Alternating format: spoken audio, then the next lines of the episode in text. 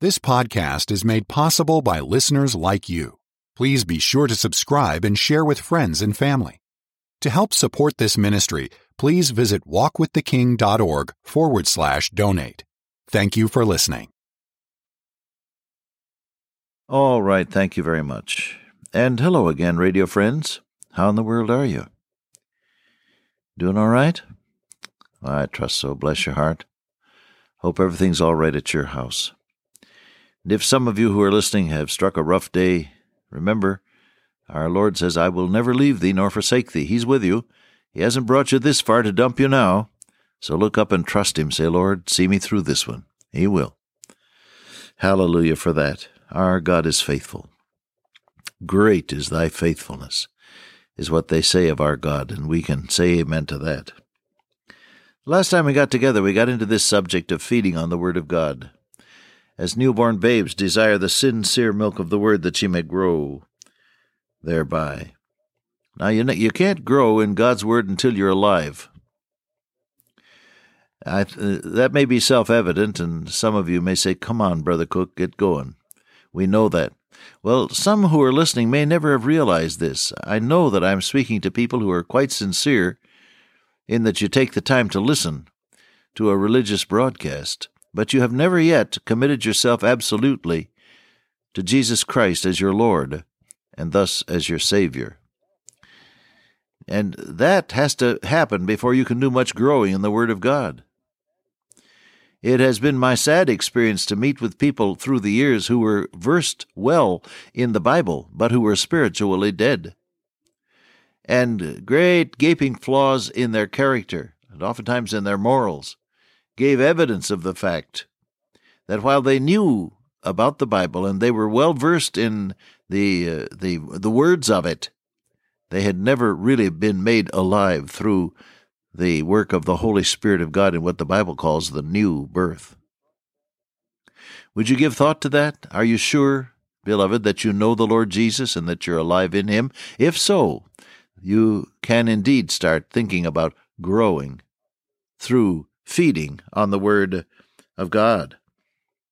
How sweet are thy words to my mouth, yea, sweeter than honey in the honeycomb. The Word of God. God says so so sadly, Wherefore do ye spend money for that which is not bread, and your labor for that which satisfieth not? Hearken diligently unto me, and eat ye that which is good, and let your soul delight itself in fatness.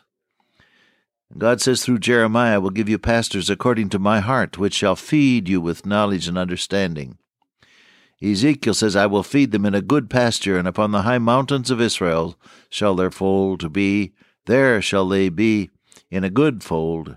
In a good pasture shall they feed upon the mountains of Israel. Jesus said, I am the living bread which came down from heaven. If any man eat of this bread, he shall live forever. And the bread that I will give is my flesh, which I will give for the life of the world. Feeding on the Word of God. How do you get at this? Number one, make sure you're spiritually alive. Number, number two, read God's Word. Dr. Walter L. Wilson, who was my dear friend through the years, I owe him a great deal because while I was still in college, uh, I invited him to speak at a at a college function where I was the master of ceremonies and had opportunity to choose the speaker, so I invited the good doctor to come and speak to us, which he did. And I happened to have with me my date, a little Norwegian girl whose first name was Corinne. I introduced uh, him to her. And later on, aside, I said, Well, what do you think of Corinne? He said, You better marry that girl. She will be good for you. so I did. And we've had 52 years together. Great. So when I get to heaven, I'll have to look up the good doctor and thank him for that good advice. But one of the things I remember that he said oftentimes uh, concerning the Word of God, he would say in his whimsical fashion, Why, he said, do you know the purpose of the Bible? Do you know uh, what you are supposed to do with it? And uh, then he would stop, you know, for effect. And then he would say, Look in the fly leaf of your Bible and you'll find that it says appointed to be read. He, he would say, You are supposed to read the Bible. Well, of course, everybody would know that, but they would all chuckle at this obvious reference uh, from a, a source that they didn't expect. Read your your Bible. Now, it's amazing to me how many people don't read the Word of God regularly. It's so easy to neglect, of course. God isn't bothering you about it. He doesn't come and tap you on the shoulder and say, hey, you forgot to read your Bible today. But your relationship with your Lord really needs to be in the nature of a love affair. You know, when you're in love, you can't just you can't you can't wait to get a letter from the one whom you love if you're separated, and you open it eagerly and devour every word.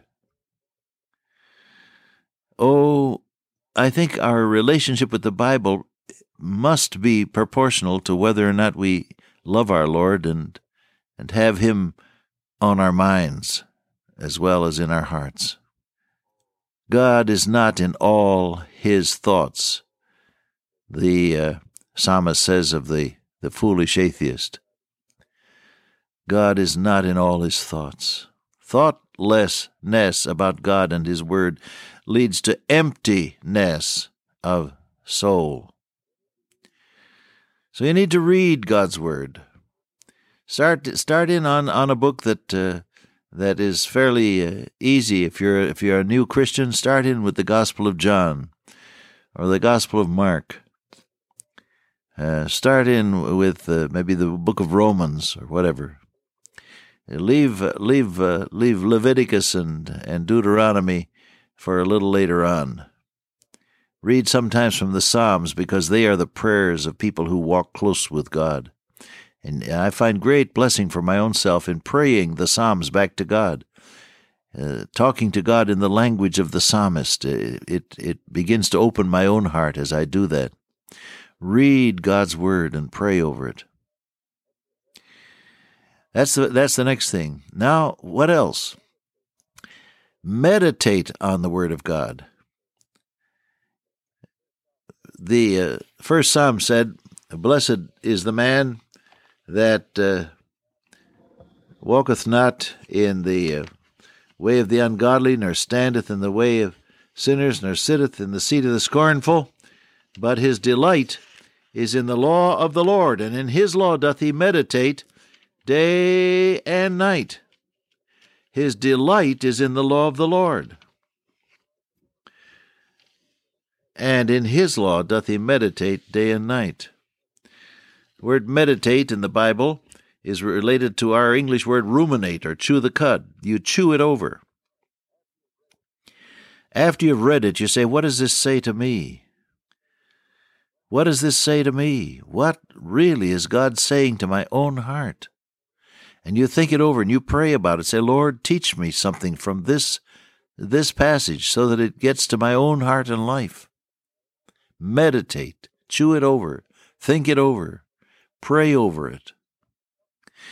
And then it's helpful to me. I got this idea from uh, Stephen Olford many years ago, dear man of God, who still delights our souls with his tremendous biblical preaching. For many years, the distinguished pastor of Calvary Baptist Church in New York City. Many of you remember him in that context, I know. I first met him back in the early 1940s on his first visit to the United States we brought him over uh, to uh, preach around here and there in Youth for Christ rallies. And I got to be good friends with our brother Olford at that time. I remember asking him then, How do you maintain your own soul? You're on the road a lot, you're busy. How, how do you maintain your own soul? How do you feed on the Word of God? And he gave me a little formula which I later uh, included in uh, the things I wrote uh, for example, in the book that uh, Moody Press puts out, Now That I Believe, that's gone over a million copies now by God's grace, I put it in there, uh, but I've applied it to my own life, more importantly. He said, Read a passage, whether it's a few verses or a chapter, stick with any given passage until it says something to you. And he added a caveat there for preachers don't just outline it for a sermon, but let it say something to your own heart. Stick with any given passage until it says something to you. Second, write it down. For if you can't write it, you haven't got it. Any schoolteacher knows that. Second, write it down. Third, pray it back to God until your heart is warm and tender with the truth that God has given you. Third, pray it back to God until your heart is warm and tender with the truth. Fourth, share it with someone that very day as soon as you can. Share it with, with someone as soon as you can. Those are the four things that Dr. Stephen Olford told me back in the 1940s. And I've found that they work very well, beloved. You and I must feed on the Word of God or we'll starve our souls, and the way to do it is to read it, meditate on it, pray over it, write it down, pray it back to God, and then share it with someone else. Why share with someone else? Why do you put that in, preacher? Because when you share what God has given you, it reinforces the truth in your own soul. It reinforces the truth in your own soul when you share it. Incidentally, the best kind of communication is sharing something fresh from God. Don't you agree? The best kind of communication between one human being and another is sharing something fresh from God. I've found that people appreciate that more than anything else that I could do. During the years that I served as president of the college, people would come into the office for one reason or another, and then uh, when we had taken care of the business at hand, I'd say, Let me share with you something God gave me today. And oftentimes their eyes would fill with tears, and there would be a there would be a, a, a just a surge of appreciation and spiritual enjoyment over something God had dropped into their lives. Make a habit of doing that, would you, beloved? You can be such a blessing to other people, and at the same time, it will reinforce, the process will reinforce God's truth in your own life. And for you, those of you who are busy and on the road, there's no better way to keep fresh in your ministry. I can remember days when I would have seven, eight, ten meetings, just running from one meeting to another, and the only thing that would keep me going was would be that early in the morning I had gotten something from God that I could share all day long. And it was fresh in each situation, and God blessed it by His Holy Spirit. Dear Pastor, you're busy. Evangelist, missionary, Christian leader, principals of, of high schools and grade schools and, and uh, executives, uh, chief executive officers of corporations, and all the rest of us, ordinary people, on down the, the pecking order. Uh, we're all busy. I know that. But don't be too busy to feed on the Word of God. Get something fresh from God and then share it with other people as the time goes by. Is that helpful to you at all? Nourished up, he said. You'll grow if you feed on the Word of God. As newborn babes, desire the sincere milk of the Word that you may grow thereby. And in your growing, you'll help other people so very, very much. Father God, today make us people of the Word, filled with the Word of God, sharing in the power of the Spirit. In Jesus' name I pray, Amen. Till I meet you once again by way of radio, walk with the King today and be a blessing.